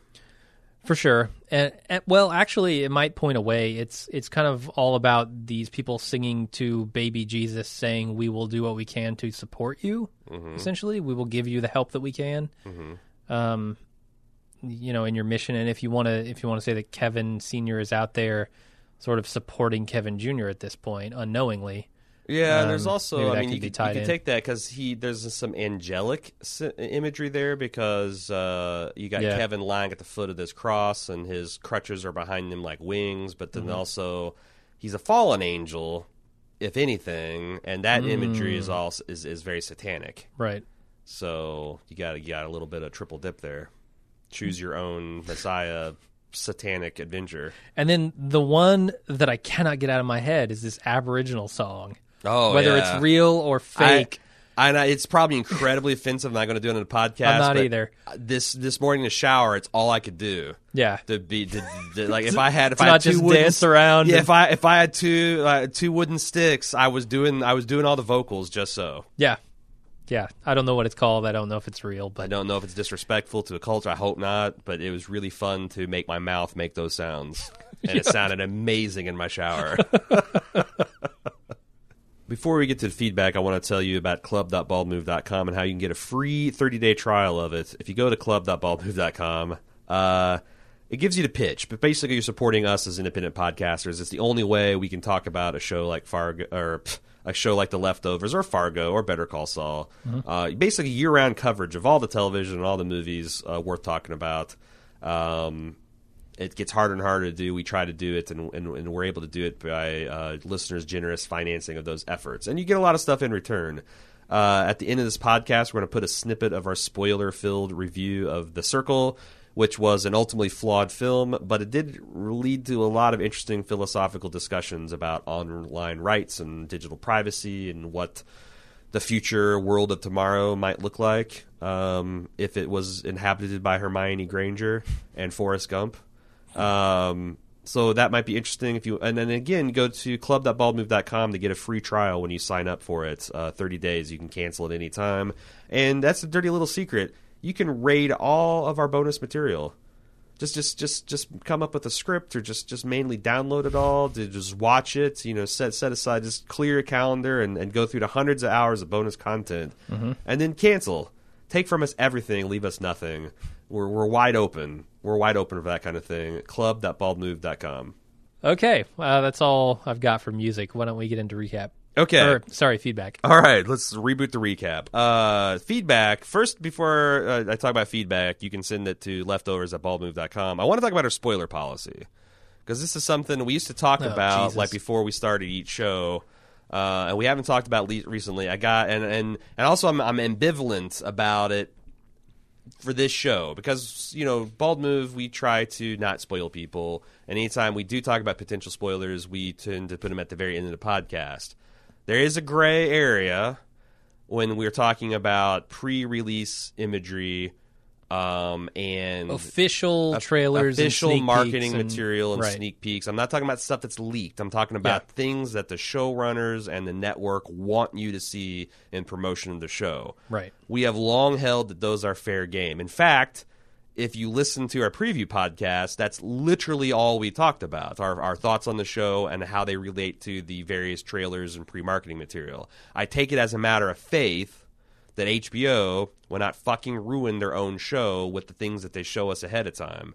And um, however, having said that, um, when we were going through the spoiler section on the first podcast, the first podcast for the first episode, I remember really being uncomfortable about hearing these spoilers because I've also said that I'm an, a spoiler agnostic person. Like, I feel like if the story is good enough, it will bear multiple watches let alone like you know you might have a a fleeting ephemeral pleasure at seeing a mechanic work out but if that's all there is it's a pretty shallow experience. The rest of it like that mm-hmm. that should be like the tip of the iceberg of your enjoyment. But i felt like kind of like jealous of my experience of being able to see that stuff for the first time. So i don't i i I think what we, we just need to get our, our story straight if we're going to talk about things that are in because we don't often talk about the stuff that's coming on the next week on Um, We used to because that that that falls our bulwark of well, if you're an active fan and you're participating in the community, these are things that you're seeing. These are things that you have to avoid seeing at the end of the episode, for example. Um, what are we going to? Because if, if if people uh, want to nope out on our coverage for this final season and then maybe listen to it all, or just just choose not to listen to it. Um, I just want to make sure we make a call and we stick to it. Uh, so, what is our spoiler policy going to be going forward? Because the reason I'm talking about this is I got a uh, a, a good good amount of feedback in the last two podcasts where people were like, "We don't really like you guys talking about this advanced material." So, what do you what what's our what's our policy going for? Are we going to stick to the if it's in a preview, if it's in an image, if it's in a marketing material, we're going to talk about it? I mean, I I feel like that's the way to go, um, simply because it's officially released stuff. Mm-hmm. If it was like, oh well, we got a you know we got a screener or a sneak preview or whatever, just meant for us, and we share that with everybody, I think then you could be upset about it. But Right. uh, and I mean, you know, you have the right to be upset about whatever the fuck you want. Sure. uh, maybe I, I don't know, man. I I don't think it's a problem, Yeah. but And I also I think the cat's out of the bag at this point. Like we've talked about all the things that are relevant in the previews and and whatnot. Now I, I don't. I mean think, that's the entirety of our season three preview coverage I- was I'm hearing you, previews for the season. I'm Like, hearing you. If you listen to that podcast and you're now complaining about spoilers in the weekly ones, I don't know what to I tell think, you. I think people. I, I, I do think that the people are entitled to be protective of an experience when we're talking about one of the gr- like you know we you and I both talk about the show as if it's one of the greatest shows in television history. So I understand Mm-hmm. that people want to be protective of that first experience. Ultimately, you only have it once. And you know, if if if, if this show is going to have staying power, it's going to be something you're enjoying for years and decades to come. But you know, I, I don't know. There's a right or wrong answer. I, I think we're right. I think if we stick with the preview stuff, then we'll be okay for the vast majority of the audience. yeah, I, if that means that you're not comfortable listening to our podcast, then I I don't. I, I mean, I, I don't. That's not something I like, but I understand if you're really protective of that initial experience and you don't you want to go in with no expectations i'm just saying as a person who's seen the previews for season two and i lamented how in the hell is this not going to experience spoil the experience and it didn't I have enough faith in the, the, the showrunners and the network to not not that's not the same for every show. Um, you know, you got all you're all over the map. Like the Mad Men previews were famously like, "What the fuck." You know, that you got nothing from them. And then I've seen Sure. others like you know some other shows that give away the ghost. And really, movies of late, it seems like the trailers are really Yeah. trampling over the the plot of the the movie. So sure. yeah, I, I would just go forward and like you just need to know Bald Move's policy is if it's officially released by the agents of the show and the marketing materials, that's fair game for us to discuss. At the risk of belaboring the point here, I'm going to say this strikes me as like the people who would complain about this because because fundamentally we are a fan podcast for hardcore fans. I mean, we're not for someone who wants to wait and binge watch the show a year and a half from now, right? Right. Like that's not what we're doing. We're real time. We're part of the fan community. We're here to inform you about the show um, and to give our take on it. And this this strikes me as like someone who goes to Reddit and complains about spoilers for a show. Right. Like, and, and they go like the day after the episode airs and they haven't seen it yet, and they go to Reddit. The, the mm. subreddit Right. for that show. I'm like, what the fuck are you doing in Yes. here? You have this is not the place for you. If that, like, I respect your desire to not hear spoilers, but if you come to the place where the spoilers are, you're gonna get spoilers. It's like, if you if you've recorded the game, the big game, and Uh-huh. you're waited and you went to a bullshit party that you couldn't watch the game and you want to watch it in real time and have that and then the first as as you drive home from the party you list you, you flip on sports talk radio. Right. What are you doing? yeah, What are you doing? Now, I, I think in a perfect world, people would want us to just give, you know, our, our in-depth analysis and our personal takes about the episode in isolation. But I think for the but that's not. the majority of the fans, they, they they are along with us watching the previews, and they want to hear. That's part of the experience too, the speculation and all that. And um, I, I mean, that's that's essentially saying we want to be blind to a portion of what the community is talking about. right, and, and it's that's not what we're here for. Yeah. right. Now, I I might say, hey, if we want to cordon it off into a spoiler section, that might be possible. It does break up the flow of the conversation Yeah, um, and forces you to kind of say, well, let's talk about that later, which people equally hate. right. They, they write in every time we do that and say, would you guys just fucking talk about it instead of saying, we're going to talk about this later? yeah, And I get that sentiment too. Yeah. So I don't know, man. We're going to talk about everything that has been officially released, I think. yep. Okay, let's. uh We've belabored the point. Yeah. uh, we have beat the snake to death. Uh, okay, Tom W. First thing up. Uh, one thing I was surprised that went unmentioned in the episode two podcast was the cover photo for the show, seen in the show's Facebook page on the HBO Go menu. Yeah. with a shot of a brightly lit Nora in front of a very dark Kevin standing in front of a wall cracked in the shape of wings, already bursting at the seams with references and an interesting inversion of your Nora cursed and Kevin blessed discussion. But after episode two, it's not clear the wings are also a logo for the Wu Tang Clan. And I think they're they right. the same wings? Yeah. They that that it, like it looks like angel wings, but they're also like from what we can tell of it seems entirely consistent with the Wu Tang Clan logo. That's pretty hilarious. Yeah, and I until I got the emails, like I looked, I'm like, shit, you're right, you're right. Like it's impossible to say it's not the Wu Tang logo unless you would move Kevin and Nora out of the way. I bet they were just looking for distractions um, Yeah. from the main themes, and they were like, okay, let's search for winged logos and see what comes up. Oh, what? The Wu Tang Clan? Perfect. Right, but there's also like you know, is Kevin an angel or those wings are dark because like you know, Satan's got wings too. They're bat wings. Are they angel wings or the Satan wings? Are they on Kevin or are they on Nora? Like that's and Right. There's been multiple hundred plus reply threads on Reddit analyzing that exact same image. So Yeah. Uh, moving on to Johnny. This may seem like a prediction, but I feel like this week's episode is making some suspiciously obvious plot arcs. Mainly the one dude who holds the song that saves the world is dead, and Kevin from the New Gospel can die and talk to the dead. I think Kevin Sr. might have figured out or is about to that his son will be needed to retrieve the song from Chris Sunday. We ended up talking about this, so I don't know if we need to pro- provide more commentary. Um, I just want to talk about because John was from the.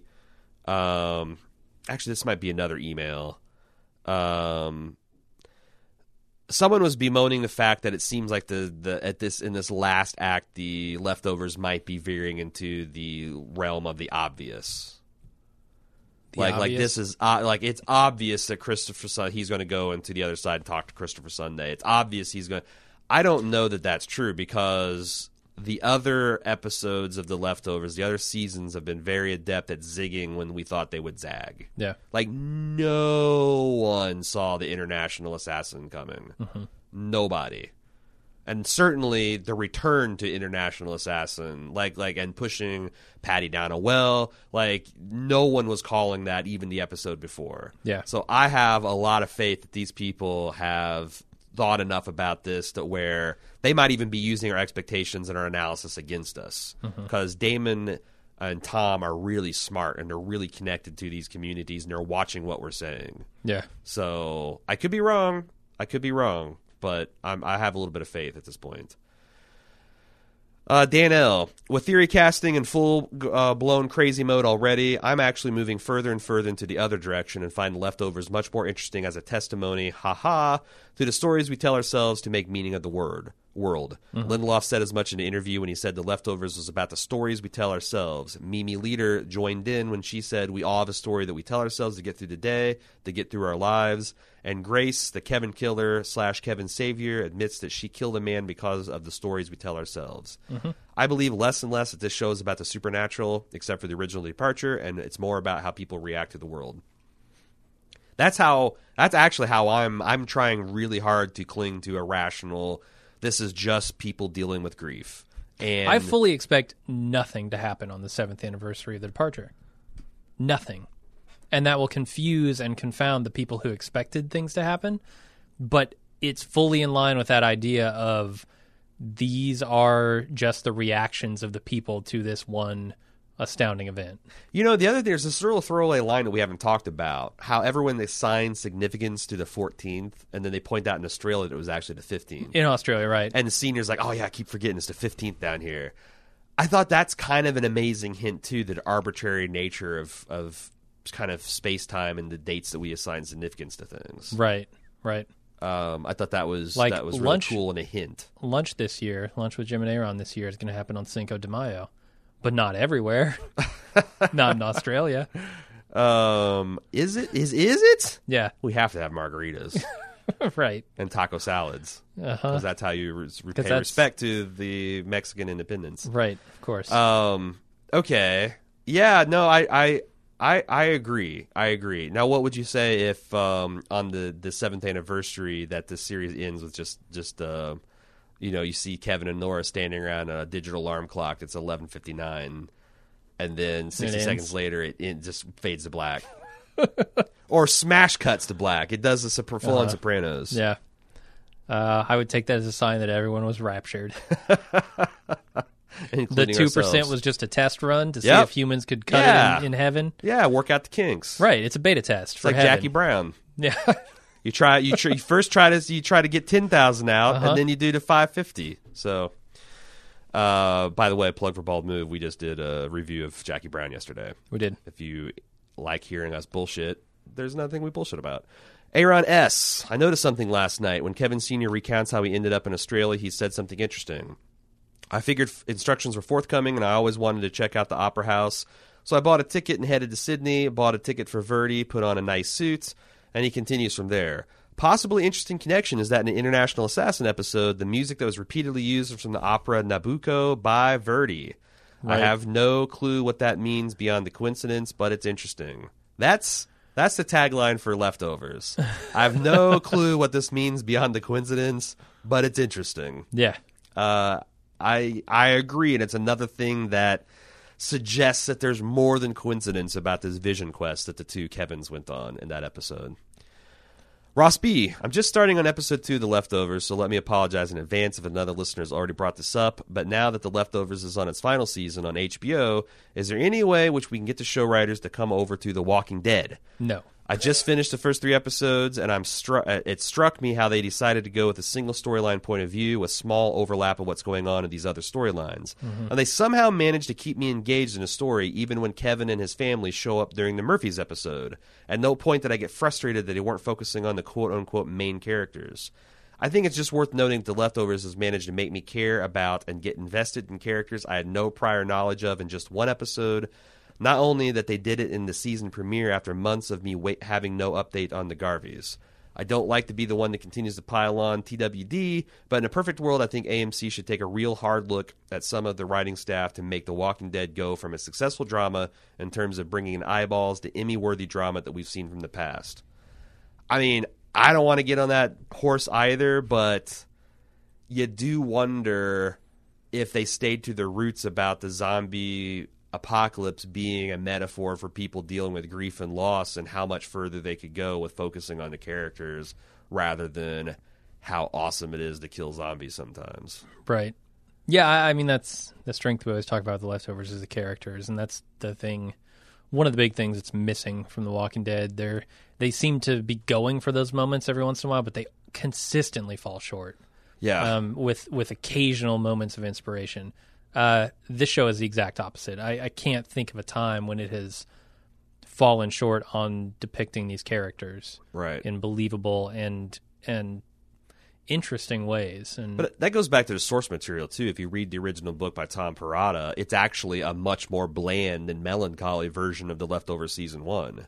Whereas The Walking Dead's source material, yeah, sure, it's about people getting through like a realistic depiction of how society goes through the zombie apocalypse, but it's got its share of sensationalism and crazy shit and stuff that's just cool. Like that's kind of its bread and butter too. yeah, I don't know that the shows have enough similarity. I mean, you could you could make a version of The Walking Dead that is a lot like The Leftovers, but it probably wouldn't be The Walking Dead anymore. yeah. It would be some other show. So, but yeah, point well taken. They they, they certainly need to upgrade their writing staff if they want to start winning Emmys for characterization and acting Yeah. and writing. Uh, Brennan L. I was curious, so I looked up events that happened in 1981 at Niagara Falls. Are you ready to go down the rabbit hole? Sure, let's do it. The first news article I found was a mother who threw her two month old son over the falls. On August 29, 1981, the mother, named Dunaya Sayeg, threw her baby named Hesham over the railing and into the river just up from the brink of Horseshoe Falls on the Canadian side, whereupon he was quickly swept, o- swept over the falls. The name Dunya means world or earth, ultimately from the Arabic dunya, meaning world, kingdom, or universe. The name Hesham means generous in Arabic, ultimately from hashama, to crush. The meaning derives from traditional Arab act of crushing bread into crumbs in order to share it. So this baby's name means to break bread like Jesus and his mother, the world killed him. This has to be significant, right? Definitely not. Definitely not. Um, I mean, it's interesting because my real name, if it's translated into its original Hebrew and German counterparts, literally means high priest of a church courtyard. And yet I'm a secular atheist. So Uh, my, mom is crazy though, so there there's a little bit of foreshadowing there. Um, my name, when translated into traditional Wu Clan, Wu Tang Clan, means Wu lucky leader. So right yeah. there you go. Uh, would you are you lucky or a leader? I'm neither of those things. All right. Um, I don't know. I mean, why did Di- Lindelof pick these particular dates? Is it is it possible that he saw this story and there's going to? I mean, I, I'm not going to rule anything out, but that that this is this is kind of why I, I I do less on the theorizing and stuff that's not mentioned direct about a show because you can cast a pretty fucking big net if you start looking at what went down in the summer of '81 at Niagara or what yeah, went down let me, let in me ask you what '72. the what the Billboard charts looked like in May of '82, or Um, or May of '71, it was the end of the world as we know it. 72, 81. That's right, like right. Yeah. who gives a shit? What was on TV? What was the number one grossing box office movie? Right, at and Lindelof? Like, does look at those things, but how do you know in advance which things he's going to look at? It's much better Right. to just let him show you the things, and then you can comment on it. yeah, Like you know, I mean, he might have a gnarly looking dick until he actually drops his trousers and shows us. It's what what what use is is, is speculating upon how gnarly or bent or withered it is. Speaking of gnarly looking, Uh huh. Kevin Senior, man, I love it. he he looks like the outback. You know, that's he looks like a cracked desert floor. that's the one thing I don't think we talked enough about because we just got upper ass analysis. But Scott Glenn Yeah, Scott Glenn's great. just brought the thunder Yeah. And the rain. And I'm not saying this to like disparage the man. Like there's a certain nobility in looking the way he does. Yeah, and Uh, the, and the other thing is he cleaned like if you you cut his hair nice and put him in a tuxedo. He's, he's Yeah, like, yeah. They're definitely cragging him up and giving They him are. the scraggly Jesus hair and, and the filming beard it and so that you get high contrast. he's, Yeah. he's got stonewashed jeans. He's got a stonewashed face. He's Yeah. he's got the whole thing, but it's all in service to the role. And Yeah, it's, Christ. it's it's it's amazing. Interesting use of words there, Jim. Would you like to talk about it? no, I would not. Jason T in Milwaukee. Oh, butterscotch. what does that mean? You'll never know. Now I may be alone in this, but I felt like this is the first bad episode of the last two seasons. I'm not one for the wow, the last episode you're watching happened. This also is happening approach the show has given us, and this felt like the worst example. I found myself very bored overall, even with a few laugh out loud moments. I feel like this was a smarter show for smarter folks. An episode like this just holds viewers' hands in a don't forget this also happened sort of way. I just don't know how if if you blended the timelines, is the only way you could get all of this information, that the two timelines might very well distract from each other instead of getting the powerful sequence of just about Kevin and just about Nora and just about Kevin Senior. It's diluted somehow. So I agree. Like I feel like this topsy turvy. Uh, Quentin Tarantino style delivery of storyline can wear itself out, but on the other hand, as smart and as deliberate as the show wants to be, how do you do that with a conventional A B C plot Right. in, an, in a conventional hour of television? Yeah, that's the thing that I I think the one advantage of telling these eh, maybe not the one, but one of the advantages to telling these um, kind of segregated stories is you can tell different stories in the same uh, in a single hour of television that are happening at the same time. Because like it, TV, oftentimes when it's at its best, a single hour of television has a unifying theme. Yeah, And if two of your characters that are so closely linked have different themes for them, including them into a single episode can be challenging because you'll feel that that disparate thematic connection, and it, won't. It just won't feel as cohesive and solid as it could. Um, so having you know a single hour of television devoted to a single character story makes it feel cohesive, Right. While having parallel, differing storylines for Yeah. other characters, Yeah. and I, I think that's working here well. Um, but it's based solely on the skill of the writers. I think they could easily fuck this up Sure. Um, if they were less talented. I also wanted to hear your opinion on that because I feel like you had a little bit of the same concern that Yeah, maybe yeah. ultimately went away when you got over your expectations for the episode, or maybe you're just It did, yeah. for the leftovers. I no, don't know I, I can totally see why you know somebody might not like this episode. because it's not moving the ball forward. Yeah. it's illuminating things that we didn't know happened, Right. presumably setting the stage for this all to converge. Because Mm-hmm. that's another thing the leftover does well. They they they silo everybody up. And they set all these things in motion, and then the last few episodes, you see these things collide. Yeah. Um, so that, I actually am excited to see like how far afield they are and spanning continents and time zones and date lines, and Yeah. I think it's going to be cool. Uh, Johaima from the forums. So Grace's last name is Playford. Do you think she's a descendant of the Millerite leader Thomas Playford? He was a prominent in the re- uh, religion of the Millerites in uh, Adelaide. I don't know how to pronounce Adelaide? this. That's where D- that's where our friend D is from, I believe Yeah.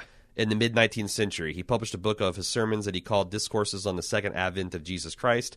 Pretty good connection, I think. And this is the flip side of the Niagara stuff, right? These are concepts that Lindelof already introduced. Right. The fact that we With have this name. Millerite cult in Australia that we opened and meditated on the first season, and now her last name is Playford, and that like that's a direct connection, and I'm sure it's intentional and obvious. Now, I don't know that she's meant to be like a Exactly. descendant, but exactly. the the connection is there thematically, certainly. Right, right, right, right. Uh, Omar from Cairo. Uh, I've never experienced a more extreme and quick shift of emotions from any piece of entertainment like I did in this f- final scene. As an ex Muslim Salafi extremist, and I'm talking, I was cheering on 9 11 levels of extremist Oh boy. scenes about true life failing or regrets for one's own indoctrination and the person you once were hit me so hard I hmm. cry, started crying right after the bit about it all being just a story. Yeah. But also, as an in the closet apostate currently fearing for his life, I usually indulge confirmation bias and the Salafis around me with a hidden Omar laughing inside of me because the shit they make up to keep on believing, even right after devastating results, is always hysterical to me in some sort of nihilistic way. And that's exactly how I felt right after you just got the wrong Kevin. So, in a matter of three seconds, I went from truly crying with chest pains to laughing my ass off hysterically. God damn you, Lindelof. I, that's an incredible email. And uh, I feel you, brother, because I mean, I went through a very similar fundamental change in outlook, but I mean, the risk. Uh, you know, I like I lost. I mean, like the, the risk between what you're what you're going through and living through and, and mine is is different. And I bet you have an incredible story to tell about how you uh you you you, you got out of that fundamentalist belief system. And congratulations for throwing off the the, the chains of ignorance too. Um, I, like I said, I just thought this an amazing email. Uh, someone across the world with a similar experience to my own and a personal connection to the story, but higher stakes and are still in it. Um, Yeah, and I really identify with the the last part that he said about, you know, laughing at the stuff that the the twisting Yeah. that people do, the the reasons, the stories they tell themselves in order to keep believing the things they believe. yeah, Uh, yeah, yeah, man. I I see that or I saw that on a day to day basis when I was growing up. You know. Yeah, and I, I kind of like one. I, I've talked about this a little bit, but one of the many things that like shook my faith is when the you know our cult readjusted the end times to accommodate the fact that like everyone that was because previous it's like the end's going to come before everyone that was born in 1914 was going to die, Right. and everyone was getting pretty long in the tooth in the mid 90s and the early aughts and you know people are like wondering like oh the end must be right around the corner and then they readjusted it to essentially put it off indefinitely. And i remember mm-hmm. in the congregation looking around and like am i the only one that thinks this is kind of crazy? And you can't tell because like i'm sure you in your life here omar you look around and think how many other people see the absurdity of this. Like i can't be the only one Right. but it's not a safe space to like you, you, you don't you're not in a safe space where you can just stand up and be like all right quick straw poll who thinks this is all crazy can we stop and like it, it's also like this weird kafka-esque experience like what if eight out of ten people around me think this is all bullshit and it's Yeah, only being yeah. perpetrated because we are in this situation where we're afraid to tell the truth. Yeah. You know, but that's how people die, and that's how the world changes. And it's, I wish there was a better way, man. Uh, but stay safe, stay safe. Um, Ben. So I might, I should have stayed that for the end because I don't, I don't know where you go from there. Yeah. Uh, we go to Ben. hey, here's he better have something Ben? fucking astounding, Ben. Yeah, I feel like you're the comic that that like you showed up. You you, you get open mic night in New York, and Dave Chappelle just went on. Uh huh. No one's heard from him for ten years, and he slays. And now here comes Ben, and it's it's it's it's crickets. No, and I have- spotlight. I have faith in Ben. Ben's going to bring right. some amazing email thunder here. Here we go. Uh, so I may be. Uh, so I may have called old Scott Glenn Leatherface last week. Good start, good start. Yep. But I think I just witnessed his best ever performance. The Okay. final scene between him and Lindsay Duncan, an actress I'd never heard of, had so much raw emotion, and to see Kevin Garvey Sr. just listen to her throughout was a real triumph.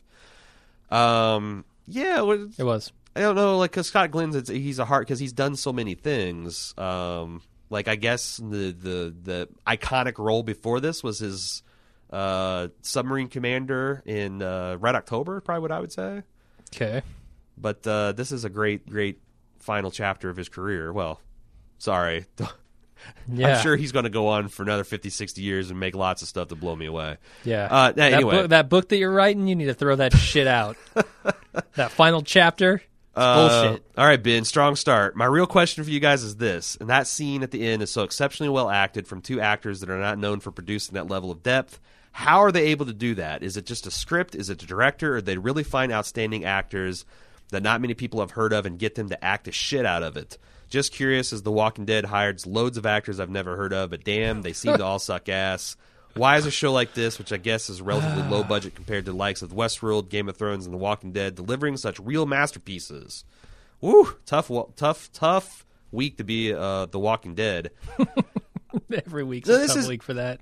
I mean, this is interesting because I always feel like Breaking Bad is a great blueprint because did you know that um like uh uh, H- uh Hank Schrader um, Dean Norris. Dean Norris was capable of his season 5 greatness before you saw it because I've seen Right. him as a dude in Starship Troopers, I've seen him as a detective in like one of the Beverly. I mean, I've seen him in lots of different stuff, and he's just background level things. Yeah. And you know, was did, did Vince Gilligan know when he casted him that he was capable of these greatness, or was he inspired in the moment? What did he did he see the script and was like, Jesus Christ, this is the best thing I've ever read. I don't want to fuck this up. Like, I feel like.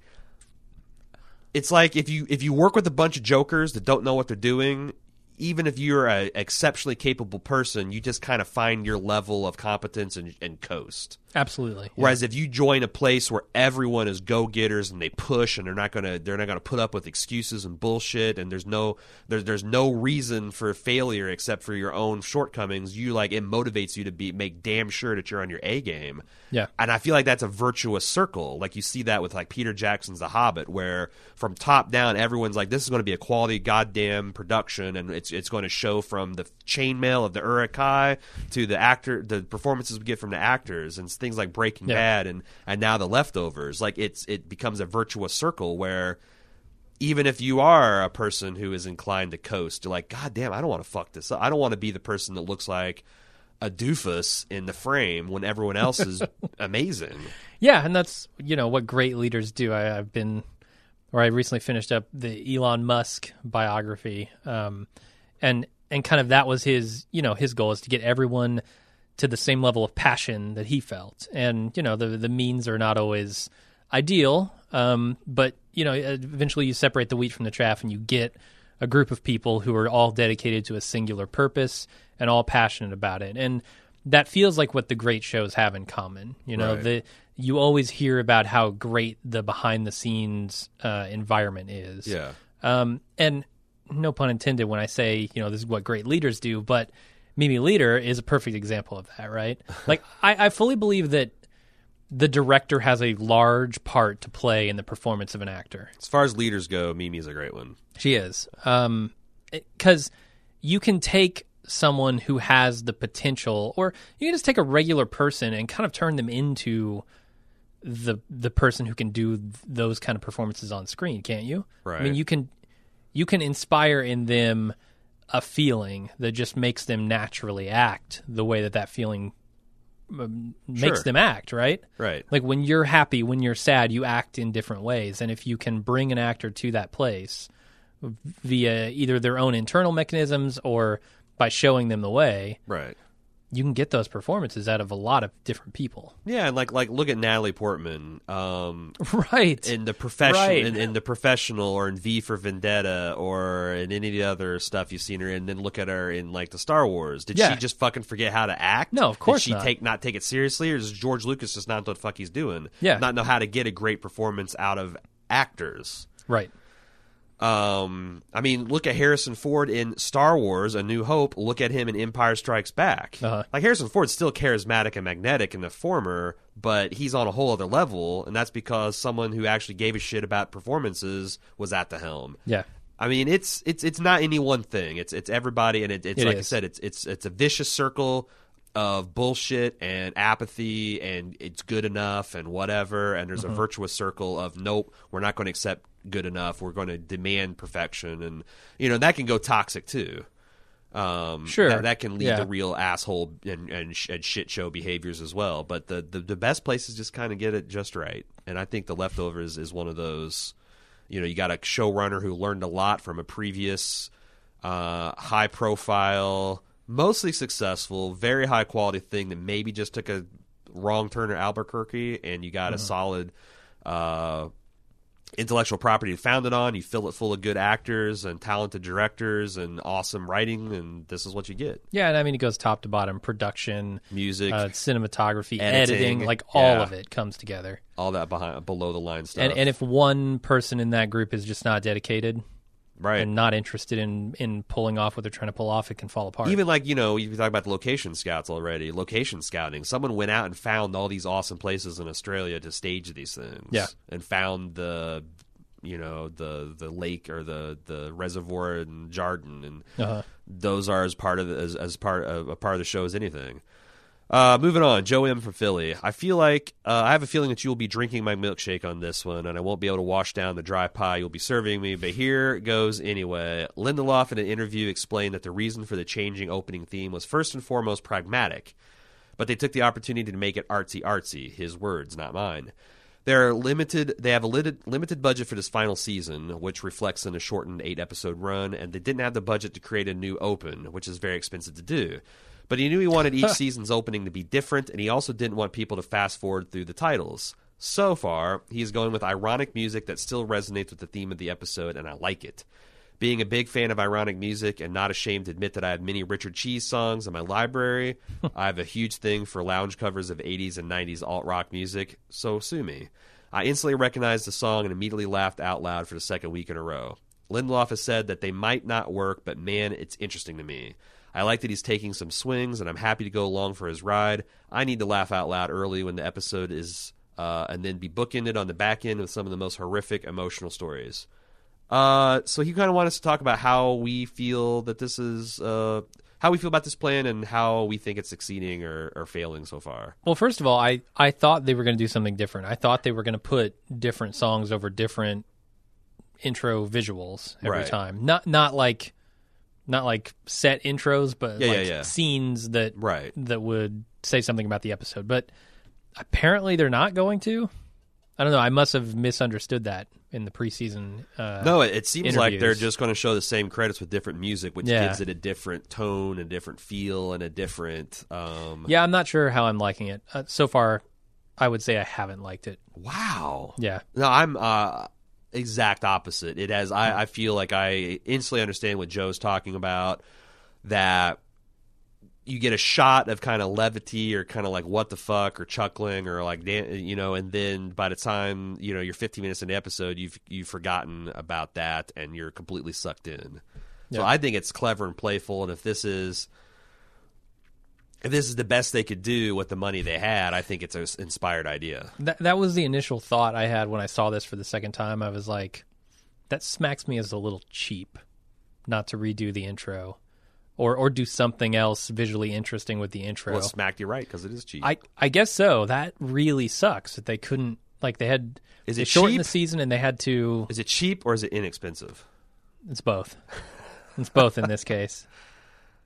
Yeah, I don't know. Like, uh, so I mean, there's no right, and, and honestly, uh, the credits are not going to make or break a show. No, of course not. I mean, uh, I love The Wire, but I think one of its big weaknesses uh, are its its credit sequence. Some years, yeah. Yeah, there's some some remixes of "The Devil Got You Down" and his uh, way down. We got to keep the devil way down in his hole. Were better than others, but on the whole, as a person who's been you know binging the se- the the season in my copious amounts of free time, the series in my copious amount of free time, like it's definitely hit or miss, and I find myself fast forwarding through almost as soon as the first or second season or the first or second episode of a season. Yeah. Uh, so, but you know, whatever. The credits. What are you going to do? Um, that's all we got for this week. Leftovers at baldmove.com. If you'd like to try to get in next week, uh, I get just just tons and tons of email. Like it's just like last year on leftovers is exponential. The first week wasn't too bad. Second week was manageable. This third week was you know well over 100 emails since last podcast. So I imagine it's going to get harder and harder. And it's not a reflection of your quality of the emails I'm getting. It's just I I literally can't read 100 of them, uh, much less several hundred. So um, competition stiff. But I do appreciate. I do read every one of them. I try to respond to the to to people's to ask questions that don't get considered. Uh, I don't know how much longer I'll be able to do that, but I'm just trying to say I do appreciate getting it. This is um, out of all the shows we cover, probably the feedback uh, I find the most personal, rewarding, and, and value in the one for the leftovers. Because probably because it's my favorite show, and I just I'm genuinely just going along and loving everybody's theories. And even if I roll my eyes or sigh at a few of them, uh, I, I like the effort and the, passion. So there you go. Sure. Leftovers at baldmove.com. Also, the forums, they're there, forums.baldmove.com if you'd like to discuss it with your fellow fans. Um, there you go. We'll see you next week for what I'm sure is going to be another stellar episode uh, fronted by a cheap and trashy theme song. Yeah. What must it be? Cheap and inexpensive. cheap and inexpensive. Uh, We'll see you next week. See you then.